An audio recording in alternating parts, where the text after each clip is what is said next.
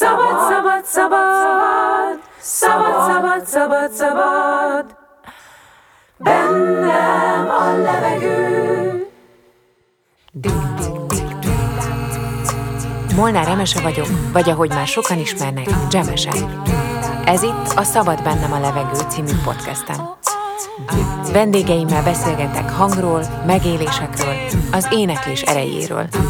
Élményének beszélgetések, nem csak énekeseknek.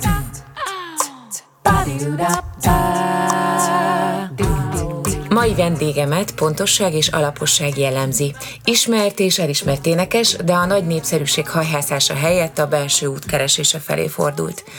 Ezért már nem csak énekesként, dalszerzőként, énektanárként kell bemutatnom, hanem coachként is. Életében most nagy hangsúlyt kap a Seven Singing Coaching énekes programja, amely egy saját módszer kidolgozása. Mai vendégem Kossi Janka. Szia, Janka! Sziasztok! Szia, Mese! Köszöntök mindenkit! No, hát nagyon-nagyon köszönöm, és örülök, hogy, hogy ennek a Szabad bennem a levegő című podcastnek te is a vendége vagy, mert hát egyrészt nekem egy ilyen nagyon jó viszonyítási pont vagy, így szakmailag, de majd erről beszélünk, hogy miért. Másrészt meg, meg szerintem egy csomó olyan dolgot tettél most ki itt az utóbbi időben, Ami, amiről nagyon-nagyon fontos beszélni, és, és nagyon jó ö, szakmai megközelítések vannak benne. Az első kérdésem az egy ö, pont ezzel a programoddal kapcsolatos, amiről fogunk még beszélni amúgy, de ugye hét pontban van szedve egy ilyen általad nagyon fontosnak tartott ö, ö, pillérei ennek a, ennek a programnak, és annak van egy ötös pontja, ami nekem nagyon tetszett, hogy információ vagy. És ez az én első kérdésem, hogy neked mi az információd? Mi, a, mi az az információ, ami te vagy most? Hú, de jó kérdés. Uh, igen, tehát, hogy onnan kezdeném, hogy az információ vagy, uh, az tényleg egy, uh, azért egy nagyon fontos pont, mert nem lehet mellette elmenni, mert onnantól kezdve, hogyha valaki uh, ki, kiáll a színpadra, akkor tisztába kell, hogy legyen azzal, hogy ő egy információ mindenével együtt, azzal együtt, amit, amit kommunikál, amire, mondjuk, hogyha nyilván előadó művészetről vagy zenélésről van szó, akkor a dalszövegével, a dallamvilágával, a stílussal, a külsejével, a színpadképpel, a kommunikációjával, mindenével együtt egy információ, amivel egyébként mindenki azt kezd, amit szeretne. Ezt is nagyon fontosnak tartom kiemelni, hogy ugyanúgy, ahogy mi is véleményt formálhatunk adott információkról, már csak akkor is, hogyha kilépünk az utcára, tehát ez nem kell uh-huh. színpadon lenni. Ezt ugyanúgy természetesen rólunk is a legnagyobb szabadsággal megtehetik. Hogy mi az az információ, ami jelenleg én vagyok?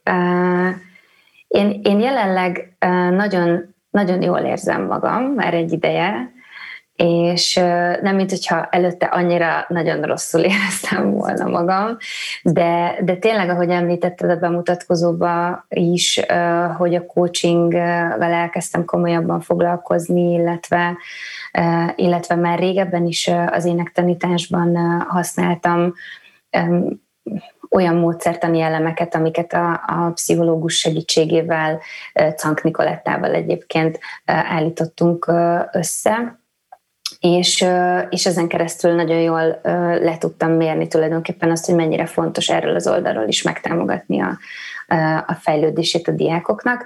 Egyébként én abban hiszek, hogy minden témában, nem csak az éneklésben fontos lenne ez a fajta megközelítés is, de most nyilván maradjunk ennél. Tehát nekem ez egy nagyon új terület, mert... Én ezt, ezt most jó értelemben használom, hogy főnökként kell viselkednem ebben, a, ebben az egész közösségben, mert én úgy neveztem el a Seven Singing Coachingot, hogy közösség, mert, mert nem, nincs egy intézmény, ami alá tartozik tulajdonképpen az egész rendszer.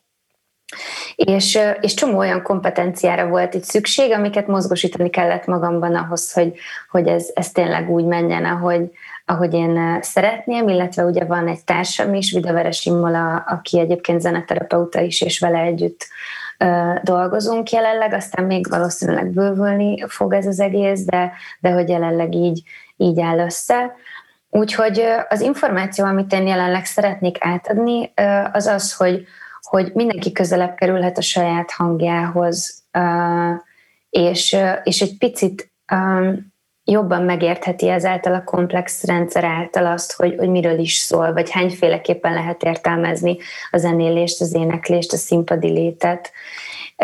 És hogy, hogy jó, erről, jó erről beszélni, ezen kívül pedig rengetegféle témában úgy, úgy valahogy kinyílt a kommunikációm, és, és azokról a dolgokról szívesen beszélek, ami, amik eddig csak úgy bennem voltak, és talán nem mertem róla beszélni, vagy úgy megnyilvánulni, és, és most, pedig, most pedig jól esik kiállni. A tanítványok miatt is, meg, meg magam, magamért is. Igen, értem, hogy mit mondasz, csak igazából egy picit arra vonatkozott ez, hogy saját magadat hova, vagy hogyan definiálod. Akkor konkretizálom.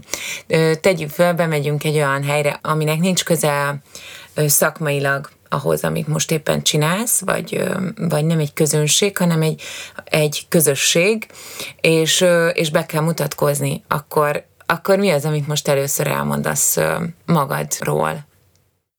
Hát valószínűleg biztos, hogy a szakmaiság az, az, az szóba kerülne, mert az is egy nagyon fontos részét képezi az életemnek. Biztos, hogy, hogy elmondanám azt is, hogy, hogy volt egy nagy váltás az életemben, mert Budapestről Székesfehérvárra költöztem egy évvel ezelőtt, és, és ez is új megéléseket tartogatott a számomra. Úgyhogy, úgyhogy egy picit, egyébként is már előtte kicsit kezdett elegem lenni a budapesti létből, és már nagyon vágytam vidékre, nagyon szeretem a természet központúságot, meg, meg így természet közelében lenni, és ezt itt még jobban megtehetem. Úgyhogy élvezem ezeket az előnyöket, élvezem, hogy kisebb ez a város. Egy olyan ember vagyok, aki, akinek nagyon fontos a fejlődés, mindig is fontos volt, és fontos is lesz, és, és aki nem fél változni, és, és folyamatosan kipróbálni akár újakat, szeretek tanulni, szeretek másokat is a fejlődésre ösztönözni, motiválni. Ilyenek jó, vannak a fejemben. Jó, nem, tehát, nem ez ezek, azért nem akartam nagyon befolyásolni túl részletes kérdéssel, hogy, hogy ne, ne vigyen el. Az Instagramon, a Seven Singing Coaching oldalán most vannak ilyen élő videók, amik aztán fölkerülnek az I G T V-re. Volt egy ilyen mondatod, hogy, hogy nem tudtam úgy kifejezni az érzelmeimet, ahogy szerettem volna. És van is egy ilyen pont ugye a programban is, hogy ez az érzelmek gondviselése. Szóval, hogy az a kérdésem, hogy ez egy ilyen bezárkózás eredménye lett, hogy akkor abban az időben, ugye ott az iskolás évekre utaltál, uh-huh. nem sikerült ezt megtenni, és mondjuk gyerekkorban ez, ez nagyon simán, könnyedén működött. Tehát, hogy történt-e valami így a gyerekkorhoz képest, vagy ez, ez mindig is így volt, és most arra sikerült esetleg ebbe változni, vagy most hol tartasz ebbe a folyamatba? Uh, én úgy gondolom, hogy, hogy alapvetően nekem nehezebb volt kifejezni az érzéseimet. Nem volt semmi olyan... Uh, tehát gyerekkorba visszamenő akár trauma, vagy, vagy bármi, akár a családban, ami, ami ezt eredményezte volna. Egész egyszerűen nem volt úgy benne talán a szocializációban, eh, ahogy, ahogy felnőttünk, hogy, hogy az érzésekről annyira sokat beszéltünk volna. De ez nem azt jelenti, hogy nem kérdezték meg a szüleink, van egy tesóm, azért is beszélek több eszembe, hogy hogy érezzük magunkat, vagy hogy vagyunk, tehát hogy nyilván ez benne volt, de hogy, hogy valószínűleg nekem mélyebb, vagy több rétegben volt szükségem arra, hogy, hogy így értelmezzem ezeket ahhoz, hogy jól érezzem magam, vagy így megértsem a saját működésemet. És... És mivel a zeneoktatás egyébként is abban a cipőben jár már régóta, hogy csak a technika felől közelít, és mivel ez nekem nagyon fontos volt, tehát az, hogy én zenét tanuljak, én mindig is ebben éreztem magam igazán jól, ezért valószínűleg ez, ez is eredményezte azt, hogy, hogy ilyen technika központú lett az én gondolkodásom is így ezzel kapcsolatban. És, és igazából én nem is gondoltam ennél tovább a, a dolgokat, mert hogy én abszolút abban voltam, hogy azok az énekesnők is, akiket, vagy énekesek, akiket szeretek hallgatni, azok is kifejezetten sok mindent tudnak megvalósítani a saját hang, hangjukkal, tehát technikailag, És akkor én is így ebbe az irányba mentem, és nem értelmeztem tovább a dolgokat, hanem én csak ezt láttam. Tehát nekem mindegy volt, hogy ő hogy néz ki, hogy sajnos, hogy mi az a szöveg, ami, amit képvisel, és így tovább. Tehát, hogy, hogy nekem csak az, hogy az éneklés és a zenélés. És, és igazából a visszajelzések alapján kezdtem el azon gondolkodni, hogy, hogy itt lehet, hogy valami nem stimmel, vagy, vagy nem jó irányba megy. A visszajelzés az mit jelent? Tehát, hogy kaptál olyat, hát, hogy ez így nem... Persze, tehát a közönség, közönség visszajelzése, szerintem ebben a videóban egyébként talán mondom is, hogy, de nem biztos egyébként, de az én fejemben abszolút ez aktívan ott van, hogy, hogy hát milyen, milyen szépen énekel ez a lány, de hát, hogy így amúgy semmi nem történik, így uh-huh. bennem, mint hallgató. És akkor ez engem így nagyon megfogott, meg hát nyilván én nagyon fontosnak tartom, hogy visszanézzünk magunkról felvételeket, tehát legyen az akármennyire kellemetlen is, de, de ez, hogy, ez hogy rosszul esett? Tehát ez rosszul esett, amikor mondjuk valaki ilyet mondott? Igen, uh-huh. hát persze, hogy rosszul esett, mert, mert akkor teljesen másban voltam, tehát hogy, hogy nem... tehát nem úgy fogadtam el mondjuk a kritikát, nem, nem úgy tudtam befogadni, nem úgy voltam erre nyitott, és, és nyilván én azt éreztem belülről, hogy én mindent megteszek eh, annak érdekében, hogy ez a, ez a legjobb legyen, és, eh, és hogy mégiscsak ott van egy ilyen visszajelzés, ami, ami egyébként nem annyira éles, de hogy, de hogy mégis nálam betalált, hiszen valahol már akkor is éreztem egyébként, hogy ugye nem, eh, nem működik ez, ez teljesen jól. Úgyhogy... Eh, Úgyhogy én akkor tudatosan elkezdtem ezzel foglalkozni, mert hogy lehet egyébként, és, és kifejezetten elkezdtem az érzelmekre rakni a hangsúlyt, és, és, és, és úgy énekeltem, hogy nem a... Ezt nagyon nehéz így, így megfogalmazni, de hogy, de hogy abszolút a dalnak a, a tartalma, a hangulata, az érzelmi világa, vagy az megfordítva, amiben éppen én vagyok, és azt mondjuk egy improvizációba beleforgatni, vagy az adott dalon keresztül érvényesíteni. És amikor ebbe így beleálltam, és elkezdtem így gyakorolni, akkor nagyon sokáig nem is tudtam énekelni, mert hogy egy, elkezdtem sírni. És hogy, hogy ez a sírás, ez gátolt abban, hogy, hogy, hogy én tényleg énekeljek. Na de amikor már végre túl voltam ezen az időszakon, akkor viszont azt vettem észre, hogy teljesen megváltoztatja az éneklésemet ez. Tehát, hogy, hogy azok a, biztos te is tudod, vagy gondolom, hogy neked is vannak olyan mondjuk dalok, amiket már többször énekelted, és akkor ott kialakulnak olyan motívumok, amiket úgy általában oda szoktam énekelni, vagy általában így építem fel. És akkor ez így teljesen felülírta ezeket. Tehát, hogy teljesen más frázírokat kezdtem el használni, stb. Tehát, hogy a technikára is hatással volt, de hogy alapvetően azt fejezte ki azt az adott hangulatot, amiben éppen akkor voltam. Úgyhogy ez egy, ez egy nagyon jó élmény. Egyébként már csak utazás miatt is nagyon ajánlom mindenkinek, hogy, hogy ezt így próbálja ki.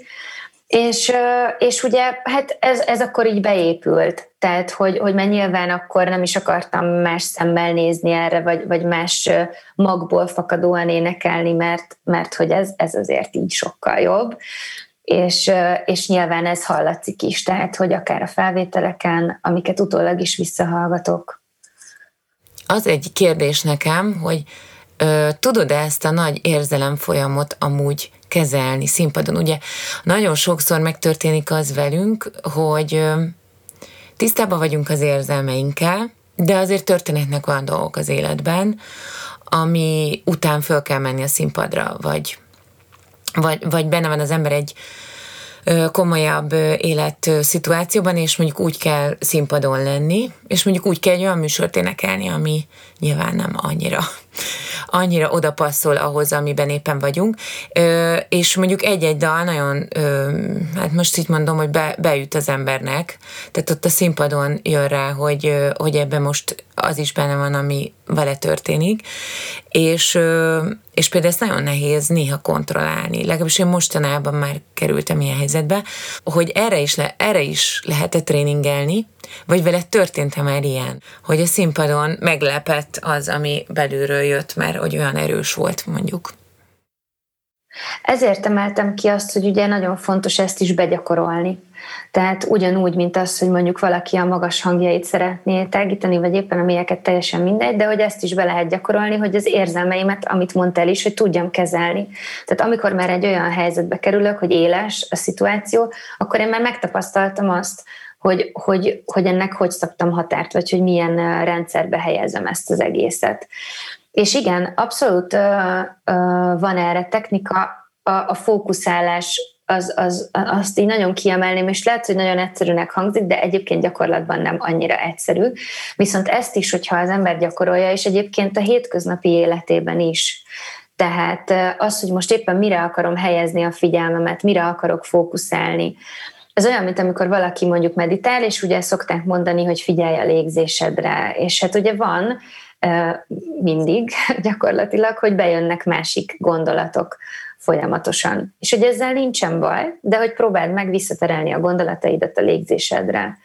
Most ez csak egy ilyen nagyon kis zárójeles kitérő, uh-huh. de hogy alapvetően ugyanígy működik a, a többi uh, dolog is. Tehát, hogy ha én mondjuk olyan állapotban vagyok, hogy... Uh, hogy előtte nagyon megviselt például valami, akkor, akkor meg tudom azt tenni, hogy kontrollálom azt, hogy milyen mélységig engedem bele magam az adott dalba például, vagy, vagy abba a helyzetbe. Tehát, hogy, hogy, hogy, hogy egy kicsit keretbe rakom ezt, a, ezt az egészet, és azt mondom, hogy most ezzel nem foglalkozom. Tehát, hogy... hogy De ez, ez jó... Tehát, hogy ö, lehet, mm, most ez, ö, ez abszolút ilyen költőkérdés, tehát, hogy nem engedhetem még magamnak mondjuk, hogy de igenis belemenjek, és most azoknak az embereknek, akik ott vannak, nyilván ez nem azt jelenti, hogy zokogni fogok a színpadon, de hogy, hogy azoknak az ember, azokkal az emberekkel, akik, akikkel én most így koncertszituációban vagyok, ö, mondjuk bevonom őket az, ö, abba az érzelmi vasútba, vagy nem tudom, amiben mondjuk én vagyok, és, és ebből lehet, hogy ők mást fognak leszűrni, de hogy akkor ott oda, oda beleviszek valamit, és mondjuk lehet, hogy nem tudok a saját dalom után, mondjuk énekes után megszólalni, de akkor azt mondom, hogy emberek, ez van, és én most ezt annyira megengedtem magamnak, hogy most ez történik, szóval ezt nem szabad szerinted? Ö, én nem ezt mondtam, szerintem szabad, tehát hogy ez teljesen, teljesen egyéni. Uh-huh. Ugye ö, engem kérdeztél, és én, hogyha választhatok, vagy hogyha én kerülök egy ilyen szituációba, akkor én ö, biztos, hogy nem azt fogom választani, úgymond, hanem, hanem azt, hogy, ö, hogy Tehát, hogy nekem az adás része az, az nagyon fontos, és az, hogy ezt ki hogy értelmezi, az is teljesen egyéni lehet. És, és persze, hogy előfordulhat olyan, hogy valaki elsírja magát a színpadon, hát hányszor látunk ilyen példát, és még az is lehet, hogy velem is elő fog fordulni ez valamikor. Nem volt még ilyen egyébként, és, és, és azt mondom, hogy hál' Istennek nem, nem kerültem még ilyen helyzetbe, hogy valami akkora érzelmi csapást gyakorolt volna rám, és akkor azzal egy időben, vagy nagyon közel kellett ahhoz az eseményhez színpadra állni. Még abban sem vagyok biztos, hogy megtartanám a koncertet, akkor, hogyha valami annyira megérintene egyébként, tehát, hogy nálam az emberi dolgok azok mindig is felülírták azt, hogy most koncert van-e vagy sem. És nyilván, uh-huh. nyilván ez mondjuk egy olyan előadó esetében, ahol ott van öt millió ember a koncertjén, és nagyon várja, hogy, hogy ugye fellépjen, ott azért már egész más súlya van ennek a szituációnak. Ezzel megint csak nem azt mondom, ha valaki azt gondolná, hogy nem annyira fontos tíz embernek énekelni, mint öt milliónak, tehát hogy, hogy egyáltalán nem erről van szó, de hogy mondjuk könnyebben be pótolható adott esetben, vagy, tehát, hogy könnyebb kezelni így ezt az egészet. Tehát azt gondolom, hogy hogyha mondjuk akár történik egy haláleset, vagy, vagy, vagy bármi mondjuk egy családon belül, euh, akkor azt mondjuk azok az emberek, akik erre a koncertre látogattak volna, biztos, hogy ha én ezt ki, tehát kommunikálom feléjük, hogy, hogy most mi történt, akkor azt ők meg fogják érteni, és egy, mondjuk egy másik időpontban egy olyan minőséget kapnak tőlem is, meg belőlem is, ami amiből ők tényleg tudnak uh, táplálkozni. Uh-huh. Most jelenleg ezt tudom elképzelni, de nyilván az élet ezeket felülírhatja, tehát ez most egy feltételezés, de alapvetően ez egy járható út szerintem. Hogy igen, téged kérdeztelek, de, de, de próbáltam még így többféle ö, szempontból is megközelíteni. Uh-huh. Mm, Nagyon sokat szoktam én magam azon gondolkozni, hogy, hogy milyen mondatokat hozunk így magunkkal, mondjuk így az éneklésbe, és ez az én tapasztalataim is azok, amikor tanítok, hogy, hogy bizonyos dolgok valóban azért nem sikerülnek valakinél, mert, mert valami nagyon, nagyon mélyen a tudatában így blokkolja ezt. Akár nagyon sokszor valami történés, nagyon sokszor meg, meg mondatok, amik mondjuk olyan emberektől jönnek, akiket ő nagyon szeret. És én azt gondolom nálad, hogy egy nagyon erős, vagy nyilván egy picit jobban ismerlek, mint mondjuk, mondjuk, ha csak a koncertjeidet hallgattam volna, nem? Igen. Így privát is, és tudom, hogy nagyon ragaszkodsz a, a családodhoz, a, a szüleidhez, a, a gyökerekhez, és ők is ugye zenészek, és, és egy zenei közegből jöttél. És pont ezért nagyon érdekelne, hogy milyen mondatokat kaptál tőlük. Hmm. Tehát, hogy milyen, uh, itt elsősorban nem is uh, arra vagyok kíváncsi, hogy uh, hogy hova írattak be, meg hogy milyen edukáció, tehát hogy neveltek, hanem hogy vannak olyan mondatok, amiket így forgatsz még most is, akár pozitív, akár negatív. Uh-huh. Mert mind a kettő egy hasznos um, dolog. Kizárólag pozitívumokat kaptam egyébként, és pozitív mondatokat a családomtól. Tehát ők, tehát azért is választottam ezt a pályát, mert hogy rengeteg pozitív megerősítés ért, és kifejezetten a családomra gondolok. Tehát ők a kezdetektől fogva támogattak. Tehát én mindig azt hallgattam, hogy mennyire kivételes tehetség, hogy, hogy, hogy az én kislányom... De ezekről olyan kicsit kellemetlen egyébként beszélni, mert, mert hogy nyilván nem, nem. nem akarok egy ilyen önajnározásba, de nyilván értem, hogy a kérdés nem is erről szól, de hogy tényleg valóban az van, hogy, hogy folyamatosan, folyamatosan támogattak ezen a területen, és hogy hogy igen, neked érdemes ezzel foglalkozni, és, és, és mindig, hogyha visszahallgattuk, akkor is dicsértek, és hogy, tehát, hogy ilyesmik. Amikor, de például egyszer felhívtad apukádat egy ilyen tévéműsor után, amiben együtt szerepeltünk, hogy igen. Azért milyen volt, és például nagyon, tehát, hogy ha,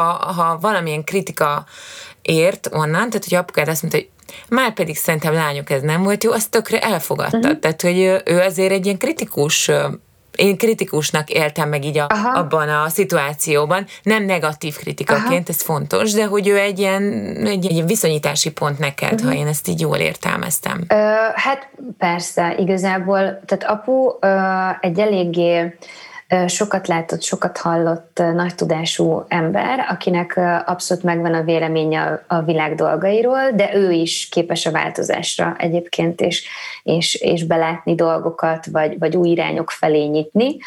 Egyébként, és igen, nagyon sokáig nekem ő egy, egy nagyon pontos, vagy, vagy fontos viszonyítási pont volt az életemben.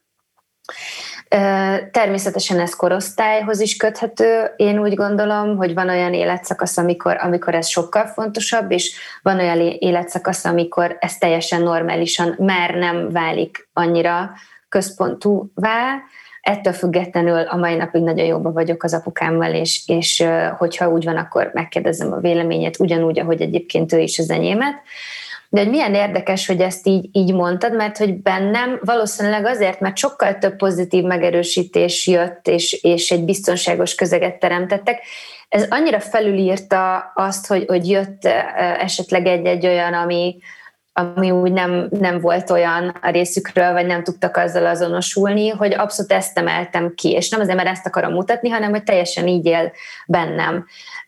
Én ugye pár évvel ezelőtt elkezdtem a Kossi Janka projektet, mint formációt, és az egy eléggé populáris irányt képvisel, ugye zeneileg, egy mainstream vonalat, akár ugye a, amikor elkezdtük, akkor a, a rádiós listákba is bekerültek a dalok, stb. És akkor azt úgy a családom ámblok nem annyira kedvelte. Tehát, hogy, hogy mi teljesen más zenét hallgattunk, meg, meg egyébként hallgatunk is. Ez nem azt jelenti, hogy én nem lennék erre büszke, mert pontosan tudom, hogy hányféle aspektus létezik, ami alapján dönteni lehet egy-egy ilyen helyzetben, és pontosan tudom, hogy én, én mik alapján hoztam, mi, mik voltak azok, amik alapján meghoztam a döntéseimet, a választásaimat. De hogy, de hogy igen, tehát hogy ez egy ilyen nyílt dolog volt, hogy úgy mindig fölhívott apu is akár, de édesanyám is, vagy a nagyszülők, hogy most mész a rádióba, és hogy ez mennyire jó élmény, és hogy, hogy, hogy gratulálnak, vagy stb. És, de hogy attól függetlenül még én tudtam, hogy, hogy ez nem az a zenei világ, amit ők igazán elismernek mondjuk, vagy, vagy értékelni tudnak. De ez okozott ilyen belső feszültséget neked? Támogatnak, de, de mégis akkor az a zene, amit most így produktumként létrehoztál magadból, az mégsem az ő tetszésüknek megfelelő. Ez egy rossz érzés? Hát nyilván jobb, hogyha ugye azt hallja az ember, hogy tetszik, amit csinálsz, tehát hogy ezt, ezt nem lehet így, így levonni, de, de mivel nekem átgondolt döntéseim voltak mindig, ezért uh, tudtam azt, hogy megalapozott, és tudtam azt, hogy milyen milyen pontok alapján jutottam el arra a döntésre, tehát ilyen módon ugye befolyásolni nem, nem tudott, vagy, vagy nem is akartak. Én igazából hálás voltam, hogy őszintén elmondják a véleményüket. Néha volt olyan, hogy hát nem igaz, hogy még ez se tetszik, hogyha mondjuk tényleg valami, mert ezért nem csak nagyon populáris dolog voltak, tehát hogy van ott azért mindenféle, és hogy, hogy hát így nem igazán, amikor anyukám is mondta, és mondom, hát ezt nem hiszem el, hogy még ez se, de hogy, de hogy igazából nem, nem tudod kizökkenteni. De persze, hogy örülök, meg örültem annak, hogyha, hogyha valami, valamivel nekik is kedveztem így, vagy, vagy hogy mondjam, tehát hogyha örültek nekem, meg szívesen hallgatták. Egyébként ez azért érdekes, mert, mert, mert nagyon, nem tudom, hogy téged meg szoktak-e keresni szülők, Mikor, mikor mondjuk a tini gyereküket tanítom, hogy, hogy én, én mit gondolok ugye útnak, vagy, vagy mit, mit gondolok jónak, vagy nem tudom, és biztos, hogy te is kaptál ilyen kérdést, és, és nagyon sok szülő ugye így igen, nem tud azonosulni a gyerekének a zenei világával, vagy amit hallgat, vagy nem tudom, és hogy, és hogy igazából pont ezért érdekes erről beszélni, hogy hogyan lehet jól motiválni a a gyereket erre is.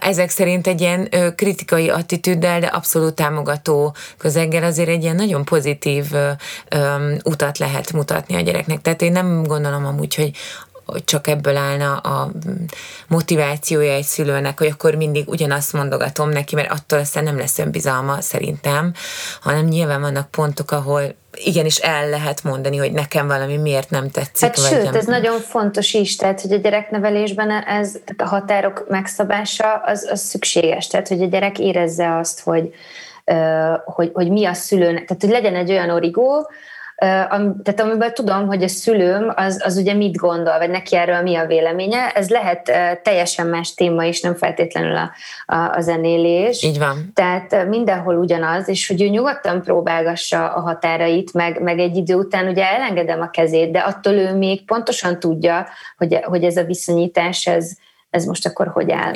Igen, igen. És, és, és ez fontos, tehát hogy persze, hogy lehet a szülőnek is véleménye, de hogy, hogy attól még fontos szerintem támogatni, most, hogyha a másik oldalra helyezzük át hirtelen magunkat, hogy, hogy de, de csináld azt, amit szeretnél, és nyugodtan próbáld ki.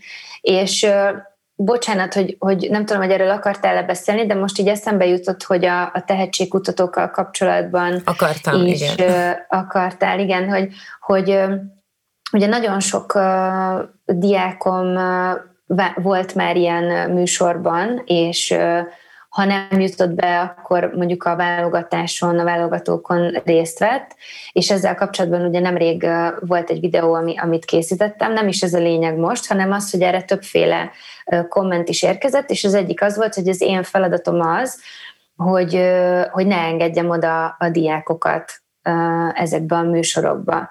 És akkor én pedig úgy gondolom, és ezt ott is leírtam, hogy nekem nem ez a feladatom, nekem a támogatás a feladatom, viszont hogyha kérdezik a véleményemet, és ha nem kérdezik, akkor is el szoktam mondani nyilván, mert ez egy olyan helyzet, amikor persze, hogy tanárként én ezt megosztom, a tapasztalataimat abszolút nem negatívan egyébként, hanem hogy, hogy igyekszem mindig a realitásnál maradni, tehát hogy egy olyan objektív képet alkotni erről az egészről, ami, ami tényeken alapul, és azt elmondom a, a diáknak. Ettől függetlenül ő dönthet úgy, hogy elmegy, dönthet úgy, hogy nem megy el. És hogyha azt választja, hogy elmegy, akkor én ugyanúgy mellette leszek. És hogyha ebből ő rosszul jön ki, mert olyan megélése volt, én akkor is mellette leszek, ami egyébként szokott lenni. Tehát, hogy, hogy szerintem ez a szülőségnek is egy, egy ilyen fontos aspektusa. Abszolút, egyébként nagyon, szerintem van egy párhuzam, párhuzam igen, a tanári attitűd, meg a meg a szülői között, mert nyilván egy ilyen terelésről van szó, vagy ilyen terelgetésről,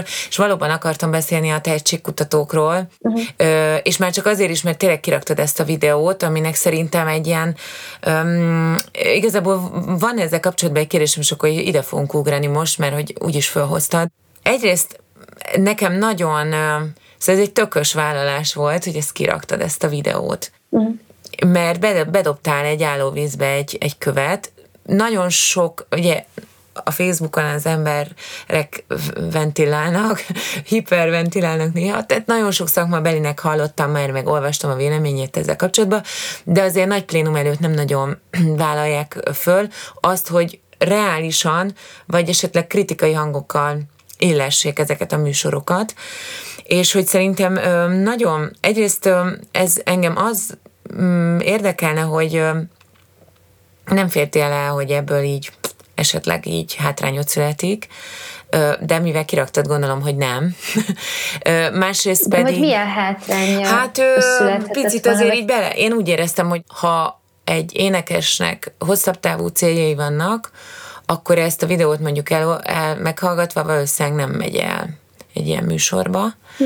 Mert megérti, hogy a hosszú távú céljaihoz nem erre van szüksége. Tehát, hogy egy, egy elég ilyen ébresztő dolog, most nem engem kellett fölébreszteni, mert például én nem mentem el soha egy ilyenbe, de pont azért, amiket elmondtál, de hogy nagyon ébresztő jellege van ennek a dolognak, és hát van ennek a szakmának az az oldal, akik meg műsort csinálnak, és ö, tényleg mondjuk el, hogy nem csak minket, hanem nagyon sok énekest szinte zaklatási szinten állandóan megkeresik ezek a szerkesztők, és én nagyon két-háromszor is elbeszélgettem velük telefonon, és elmondtam, hogy miért nem szeretnék ebbe, és hogy kértem, hogy ne keressenek többet, és minden egyes újabb alkalommal újabb és újabb telefonok érkeztek, akiket újabb és újabb kedves szavakkal, de elutasítottam. De ezek után már az Instagram profilomon és a Facebook profilomon is, és a saját élményének zárt csoportomban is megjelentek ezek a szerkesztők, tehát hogy van egy ilyen agresszivitás, ezt nem tudom máshogy mondani, erről, a,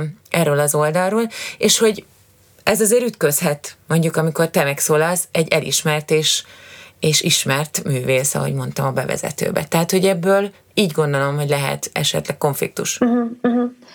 Uh, igazából... Uh... Úgy érzem, hogy nincs vesztenivalóm, tehát ez nagyon fontos, hogy, hogy nekem nem attól lesz jobb vagy rosszabb, az biztos az életem, se a pályám, hogy most erre ki hogy reagál, vagy, vagy hogy nem. Tehát, tehát én, én abszolút, abszolút így, így élem meg a dolgot, és ugyanezt gondolnám akkor, hogyha öt millió ember lenne a koncerteken, vagy, vagy lenne a követő, tehát hogy, mert hogy azért mondom, hogy az emberi oldal az, az nagyon sokszor, vagy legtöbbször felülírja ezeket a, ezeket a történéseket, és csak hadd mondjam el, hogy így honnan indult ez az egész videó, mert tényleg hosszú évek alatt, tizennégy évet tanítok, és és ha nem is a kezdetektől fogva, de azért jó pár évet, tehát egy, egy hét-nyolc éve már biztos van az, hogy, hogy, hogy ilyen, mód, ilyen olyan módon találkozom a tehetségkutatókkal. Tehát vagy belülről nézem meg, mint jelentkező, vagy úgy, mint tanár, vagy a diákjaim mennek el, és, és vesznek részt a válogatókon. És ez egy aktualitásnak köszönhető volt, tehát az volt a gyújtópontja ennek, a, ennek az egész videónak, hogy megint megtörtént az, hogy az egyik tanítványom, aki a, a válogatón vett részt, ö, olyan élményekkel távozott, ami minősíthetetlen. És ö, ha már ugye összehoztuk egy kicsit a, a tanítást és a szülőséget, ö, akkor...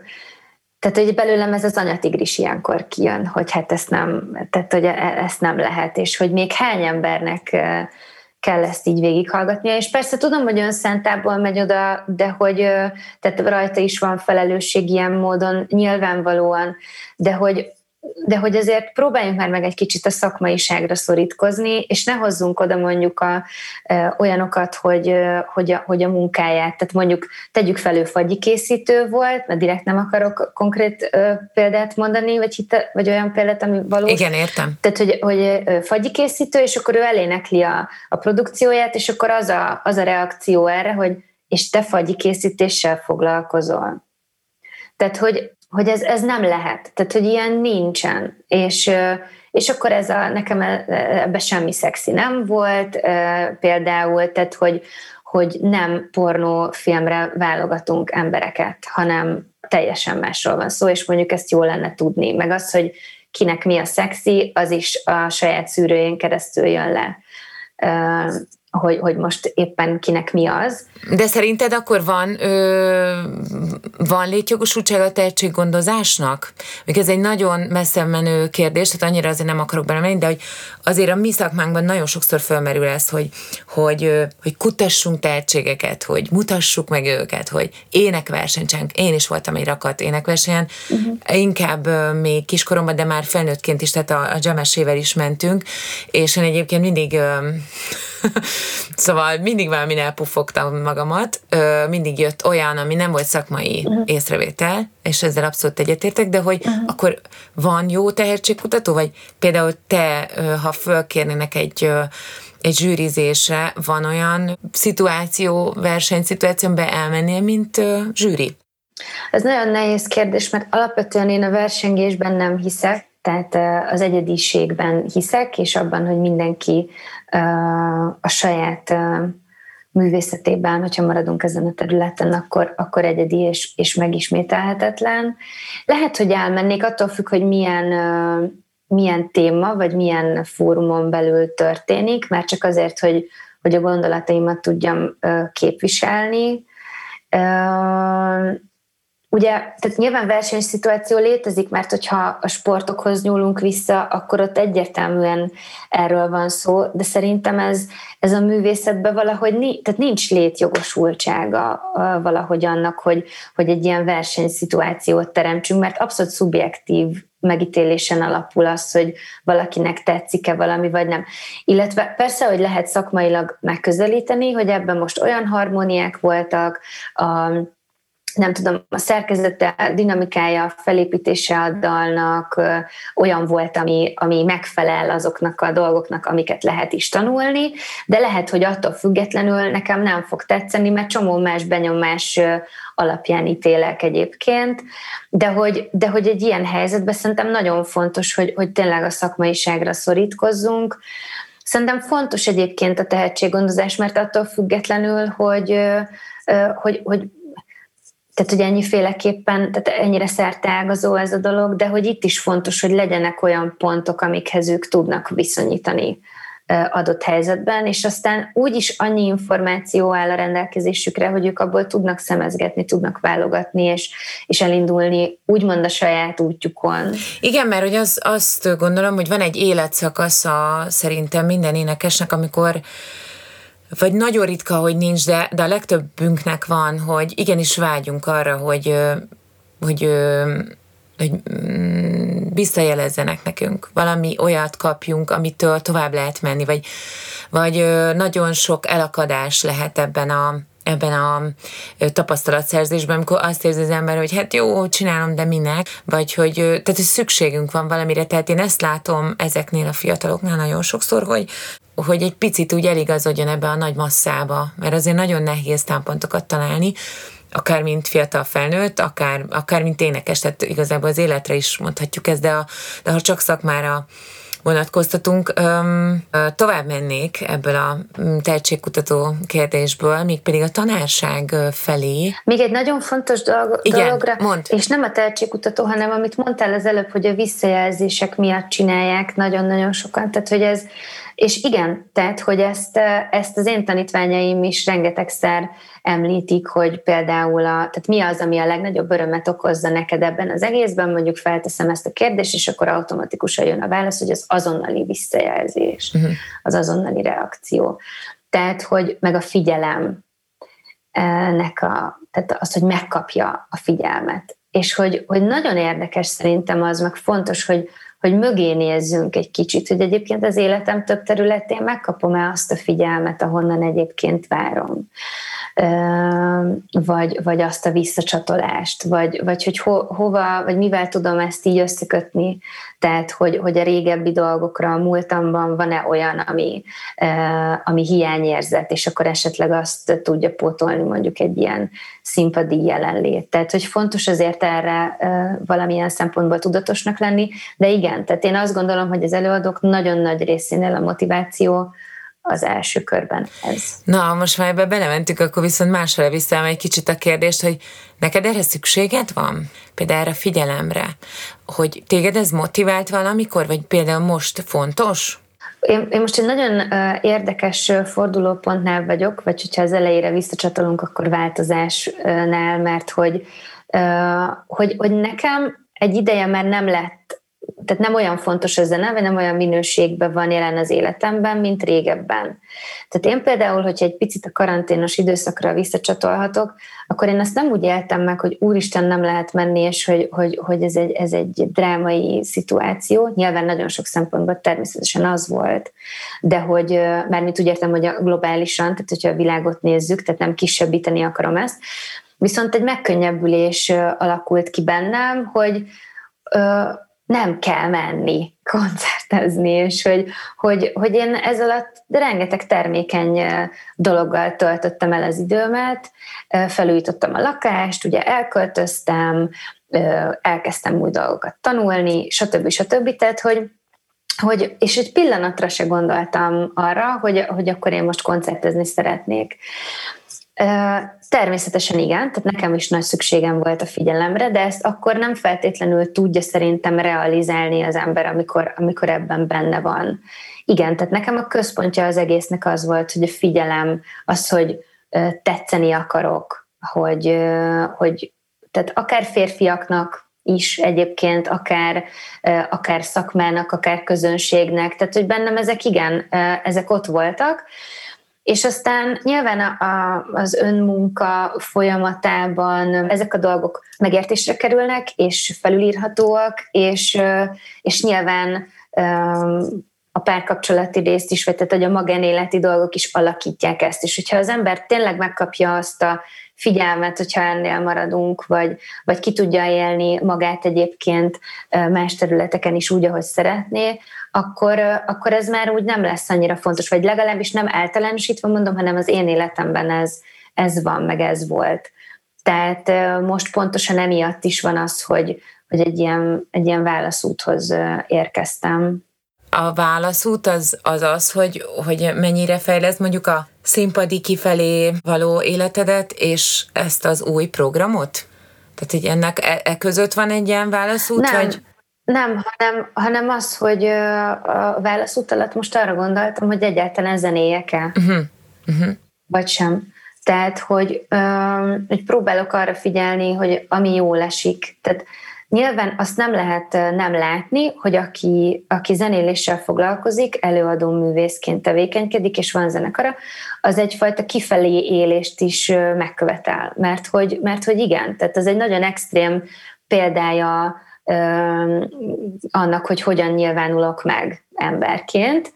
És én egyébként alapvetően eléggé introvertált ember vagyok, tehát hogy én, én nem, nekem nem volt arra szükségem, hogy a társaság középpontja legyek, én ezt a rock and roll életet soha nem éltem, tehát hogyha egy kicsit a színfalak mögé nézünk, akkor én például így nem igazán voltam ez az iszogatós típus, természetesen középiskolában, meg amikor, tehát hogy, hogy voltam én is részeg, most mondjuk ki, meg mindent, tehát hogy így nem arról van szó, hogy hogy ezek a dolgok kimaradtak, sőt, eléggé, eléggé belekóstoltam ebbe, viszont egy jó ideje már abszolút nem, és a koncertekhez például nekem ez soha nem párosult, tehát, hogy én azt teljesen leválasztom, viszont ugye az esetek többségében nem így néz ki a, nem így néz ki a történet, és ezért a kapcsolódásom az emberekre, az, az nem tudott úgy megtörténni. Tehát, hogy én más gondolatokkal voltam elfoglalva, más szempontból közelítettem, és nem a buli volt a, a, így az elsődleges, meg, meg az, hogy... Tehát én a mai napig nem tudom, hogy hányan nézték meg a dalaimat YouTube-on, vagy, vagy akárhol, ahol fönt vannak. Tehát én nem tudom megmondani. Öm, azt tudom, hogy a Hol voltál, az egymillió felett van, de hogy az összes többi, és az is csak valaki szólt, hogy már elhagyta az egymilliót, és jaj, de jó, akkor ennek örülök. De hogy én, én úgy fogom fel, hogy kiteszek egy dalt, és akkor az szabad útjára van engedve. Tehát egy csomó olyan dologgal, amit egyébként úgymond elvár a, a társadalom az előadóktól, azzal én nem vagyok kompatibilis, mert egyszerűen nem tudok rá energiát fordítani, hogy, hogy tehát nem érdekel. É, nagyon, értem, abszolút. Érted, hogy, hogy hányan, hányan nézik meg, meg mit tudom én. Ez érezhető. Tehát én amikor most más szemmel próbáltam rád nézni, ugye amikor készültem erre a podcastra, mint amit én a közös, ahol, ahol a mi életünk így kereszteződött, tehát főleg ugye Kőbenyei Zenei Stúdió, meg utána még pár évig dolgoztunk bizonyos, hogy mondjam, énekes háttérmunkákat, meg, meg gyűjtöttünk közösen tapasztalatot az iskolában, meg minden. Igen. Tehát én próbáltam máshogy ránézni, és én is ezt éreztem, hogy van egy ilyen rejtőzködés ebbe, vagy egy ilyen, hogy nagyon sokszor, és ez már a kezdetektől így volt, tehát amikor én először találkoztam veled a, a suliba, vagy először énekeltünk mm, ezeket a négy szólamú dolgokat, hogy és sokkal jobban érdekelt, hogy jó legyen, és hogy nem maszhatoljuk szét a, a szólamokat, mint hogy egyébként majd, majd amikor odaállunk, akkor kinek fog tetszeni. Tehát, hogy, ö, tehát, hogy ö, vagy hogy mi lesz rajtunk. Tehát, hogy ez, ez tényleg harmadlagos ö, ö, volt, ez nem mint, hogyha engem ez annyira érdekelt volna, de hogy voltam olyan projektekben, ahol, ahol az volt az első kérdés, hogy jó, jó, de hát hogy fogunk majd kinézni? És akkor mondtam, hogy oké, okay, de még a próbán sem vagyunk túl, tehát hogy így majd akkor utána meg lehet beszélni, hogy hogy fogunk kinézni, uh-huh, uh-huh. De, hogy, de hogy ezek tényleg mintha fontosabbak lennének, és, és mm, ez azt is jelenti ezek szerint, hogy mert a másik, bocsánat, most egy kicsit vele bonyolultam, de a másik kérdés, másik dolog meg ez volt, hogy, hogy én azt látom, hogy én nagyon sok mindent csináltál eddig, akár most tényleg ezek a időben nagyon-nagyon keresett vokalista is voltál, vagy nagyon sokan szerettek volna veled dolgozni, még ez a szólókarrier előtti. De az is így gyakorlatilag ilyen elvágólag abba maradt, mert te azt mondtad, hogy nem. Amit egyébként én nagyon-nagyon tiszteltem, tehát nagyon sok ember nem tud így nemet mondani dolgokra, pont azért, mert szerepelni szeretne, vagy más motiváció, de hogy, de hogy ezt ilyen könnyen, azért most, amiről most beszélünk, azért ez egy fajsúlyosabb dolog, hiszen már a saját szövegeidről van szó, ö, saját dalokról, ö, egy szer, dalszerző is, vagy nem csak énekes, hanem alkotója, kreatív létrehozója ezeknek a daloknak. Ez, ö, ez úgy érzed, hogy például már, már, már el tudod rakni egy dobozba, és majd csak akkor nyitod ki, amikor van kedved hozzá? Vagy azért ez még abszolút mozgat, és ehhez még abszolút fűződnek céljaid, vágyaid? Nekem nem, a, nem az alkotást nehéz elengedni, vagy az előadó művészetet, hanem az a nehézebb, hogy az én képem az abszolút az, hogy én az énekesnő vagyok.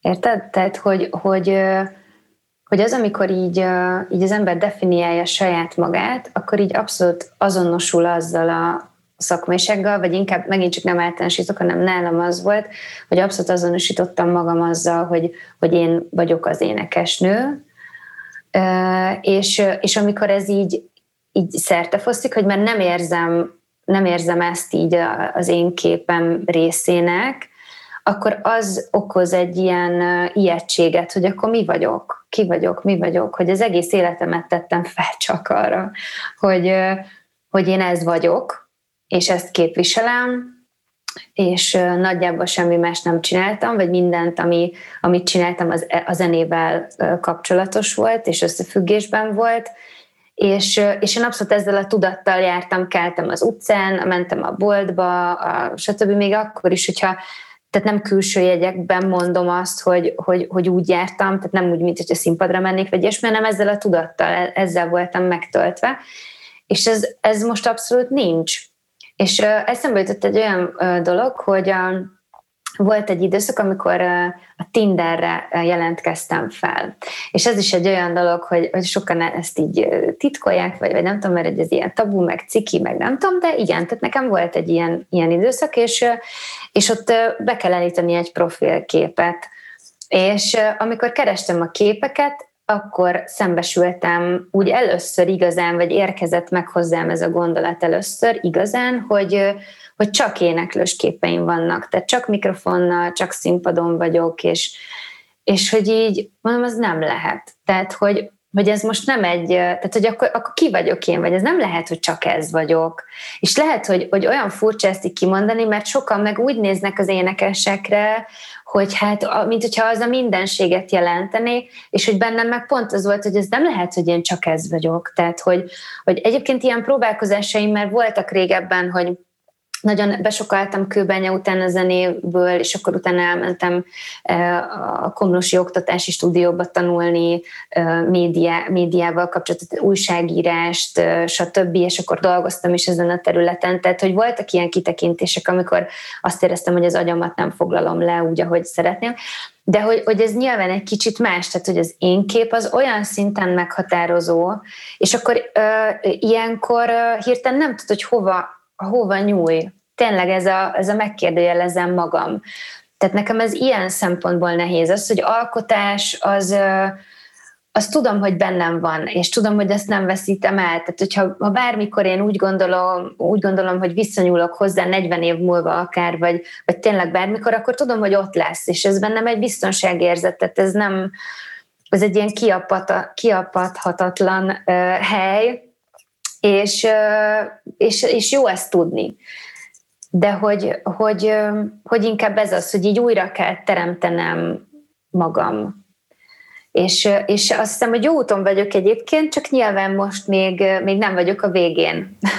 Öm, nagyon tudok ezzel rezonálni. Tehát, ö, tehát én is nagyon sok mindent végigvezettem ebbe a másfél évbe, de ez nem rólam szól ez a műsor, de hogy, de hogy vissza akartam jelezni, hogy hogy igen, szerintem ez abszolút egy ilyen időszak volt mindannyiunknak, és um, igazából így a vége felé, mert az a baj, hogy nagyon-nagyon sok mindent felírtam még, és azt hiszem, hogy ha most még itt üldögélnénk nagyon sokáig, akkor még egy csomó mindenre sor kerülhetné, de, de nekem van mégis egy fontos kérdésem, azt semmiképpen nem szeretném kihagyni, hogy sokat emészgettem ezt a Seven Singing Coachingot, mármint a hét pontot, és hogy miért így van összeállítva, hogy van összeállítva, mik a fontosak, és, és egyébként ajánlom ugye mindenkinek, hogy nézze meg a, most egyelőre csak Instagram oldal van, bár itt nagyon-nagyon szeretem az Instagramot, mert lehet ugye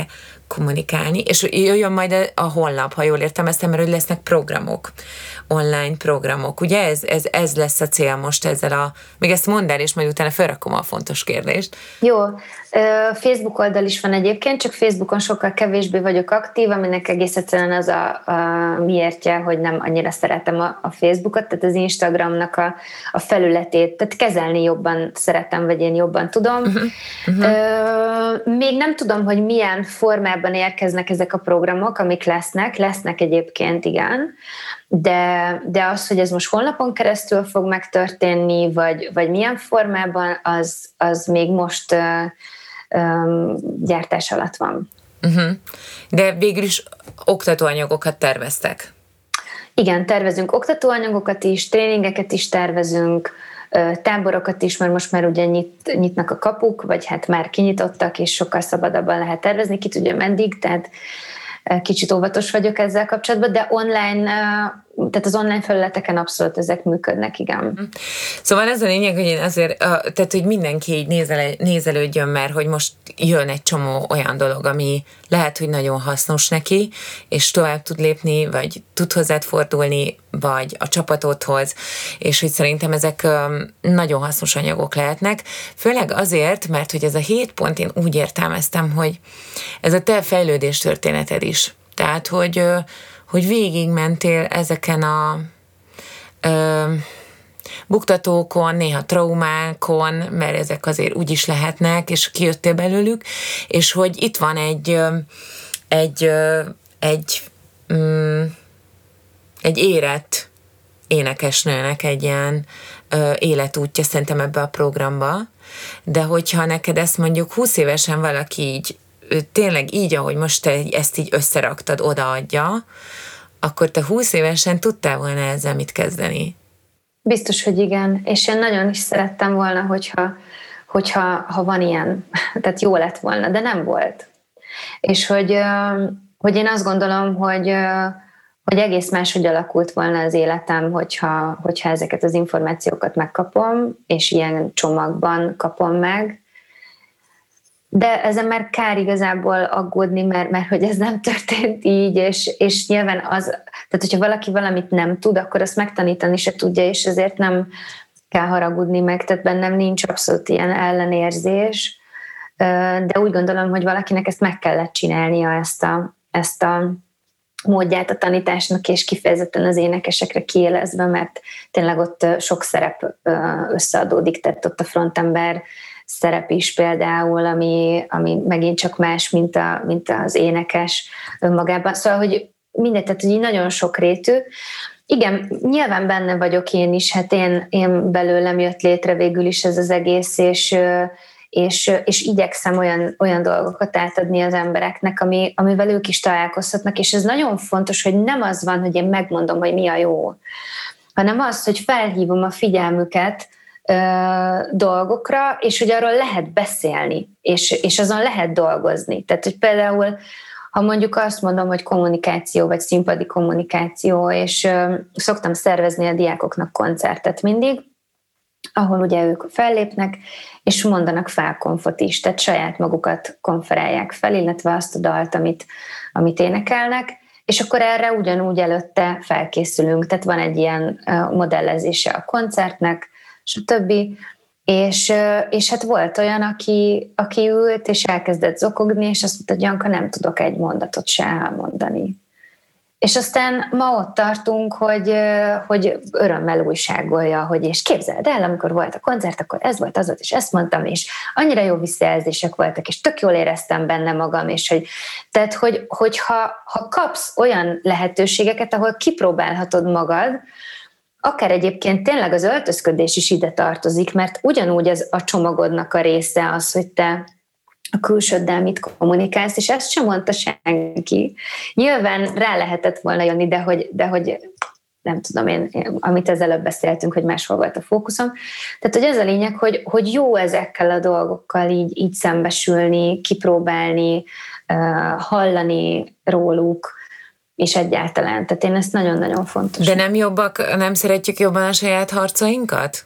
Tehát, hogy ö, mm, én, én, én bennem volt, volt egy nagyon rossz érzés egy időben, hogy basszus, ez is elment, és basszus, már el sem fogom tudni úgy behozni, és, és hogy ott akkor, amikor, amikor nyolc éves voltam, akkor ezt kellett volna mondani, és nem azt, és, és akkor utána meg tökre rájöttem, hogy oké, okay, de akkor nem, nem ez, szóval nem, nem, nem, nem itt tartanék. Tehát, hogy nem jó az, hogy nem adták oda húsz évesen a, a bölcsek kövét, hanem most, így, most egy kicsit így mérlegre akarom tenni, tehát, hogy értem, amit most mondtál, hogy tök jó lett volna, igen, hogy te tudtál volna mit kezdeni vele, de nem lehet az, hogy néha nem vagyunk befogadóak információra, tehát biztos, hogy neked is van olyan tanítványod, hogy elmondod, de nem tudja még, nem tudja még integrálni, egyszerűen nem tartott, vagy, vagy de jó, hogy egyébként abban egyetetek, hogy de jó, hogy elmondtam. Tehát, hogy egyszer lehet, hogy visszajön neki az az info, nem tudom, hogy ebben van egy tapasztalatod. De ettől ez nem azt jelenti, hogy ő kap egy mencsvárat, és hogy a saját dolgaival, megtanulási folyamataival ő nem szembesül, mert hát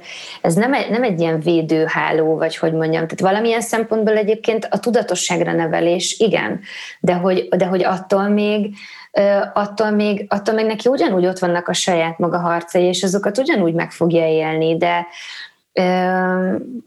tehát, hogy, hogy nem is tudom, hogy ezt hogy mondjam. Tehát az a lényeg, hogy, hogy, hogy egyáltalán az, hogy hall ezekről a, a, a dolgokról, hogy, hogy átlátja, hogy ez nem csak és kizárólag arról szól, hogy a technika, attól még ő, ő ugyanúgy megy a saját folyamatain át. Tehát és egyébként nagyon fontos, hogy, a, hogy azon a szinten beszéljünk a, a, az emberekkel, vagy a tanítványokkal, ahol ő van, és ez, ez nem egy hierarchiát jelent a, abszolút az én fejemben, hanem hogy, hogy nyilván, tehát célorientáltan haladunk, tehát ez azt jelenti, hogy tényleg ő határozza meg magának azokat a célokat, amire én felépítem a, az ő óráit. Tehát, hogy nincsen két egyforma óra. Ez nyilván egyfajta kaméleonságot is kell, hogy, hogy jelentsen a tanárban, hogy, hogy sok, sok rétű uh, információbázissal kell rendelkezni ahhoz, hogy mert lehet, hogyha mondjuk valaki eljön hozzám, és ő neki mondok dolgokat, és haladunk, és akár már egy-két éve jár, de lehet, hogy egy, egy másik tanítványom még soha nem hallott azokról az információkról. Tehát, hogy Hogy, hogy ez így működik, és nyilván azok a kérdések, amiket én felteszek, azok nekem is ugye útmutatóak, hogy neki most éppen mi az, ami, ami fontos, hogy ő neki mi az a téma, amivel szeretne foglalkozni, és mi, mi van a központban, és, és ilyen módon én nem erőltetek úgymond rájuk semmit, tehát az, hogy tudnak arról, hogy ez, ez egy összetett, komplex rendszer, attól még ő azon belül halad, ami számára jelenleg fontos. És ez egyébként... túlnyomó részt azért a technika szokott lenni így is, tehát, tehát úgy is az az, ami így fontos, viszont nyilván ilyen-olyan módon ugye megtámogatjuk még, meg na, szóval, hogy így igen, sok igen, de nem, ez egy nagyon szép gondolat, hogy, hogy az információ ott van, de a saját ö, ö, kerülő útjaidat úgysem tudod levágni a kisösvénnyel, attól, hogy valaki megmondja, hogy hogy kéne. Van a, a podcastek végén egy állandó kérdésem, ami végül is ennek a podcastnak a címe, hogy Szabad bennem a levegő. Ez amúgy egy verssor Szabó Janka Zenészdal című verséből, és ugye ezt a Dzsemesével mi játsszuk, és, és én nagyon szeretem ezt a verset, és Anna meg nagyon aranyos volt, mert azt mondta, hogy használjam nyugodtan ezt a mondatot. Úgyhogy az az én kérdésem így utoljára, hogy neked mit jelent ez a mondat, hogy szabad bennem a levegő? És már vettem is egy nagy levegőt. nekem, nekem mit jelent az a mondat, hogy szabad bennem a levegő? Hát nekem nagyon sok mindent jelent. Tehát egyrésztről azt a fajta szabadságot, és ez biztos, hogy sokan mások is mondják, eh, amit, amit az életemmel kapcsolatban megtapasztalok, tehát, hogy Hogy, hogy mindig lehet változni, és akkor egy ilyen keretes szerkezetet is adok a beszélgetésnek, hogy, eh, hogy, hogy igazából nincs, ami így korlátozna az én szabadságomban, mert igazából ez bennem jelenik meg, vagy, vagy tőlem, belőlem fakad, belőlem jön. És a szabad bennem a levegő, az, az legfőképpen talán ezt jelenti, hogy, hogy szabad áramlást adok a, a dolgoknak, ami bejön, és ami kimegy, annak is. És, és ez, ez vonatkozhat tényleg bármilyen, bármilyen témára, de hogy nem kötöm meg a, a saját kezemet, a gondolataimat se, és, és ezáltal tudnak teremtődni tényleg olyan dolgok, amik, amik akár innovatívak, akár, akár ha csak idézőjelben csak azt nézzük, hogy bennem jó érzést keltenek. És akkor ezt, ezt lehet továbbadni. Jó. Na, szép, nagyon szép válasz született így a végére. Még nagyon sok minden bennünk maradt, úgyhogy majd egyszer folytatjuk. Akár csak négy szem közt, akár sok szem közt, de nagyon köszönöm, hogy beszélgettünk, és hogy ilyen nyitottan válaszoltál mindenre, őszintén. És én ezt érzem ebbe a, a új irányba, hogy, hogy itt most még a rejtőzködő éned szerintem egy picit ö, még jobban megismerésre fog találni, legalábbis én, én egy picit többet éreztem ebből most, és, és abból is, amiket most látok tőled, és nagyon köszönöm, hogy, hogy ez, ebbe egy kicsit beleengedtél minket így beszélgetés által. Nagyon szépen köszönöm én is. Örülök, hogy beszélgettünk újra. Igen. és, és tényleg köszönöm, hogy itt lehettem. A podcast elkészültét a Nemzeti Kulturális Alap hangfoglaló program támogatta. Média partner a Papageno.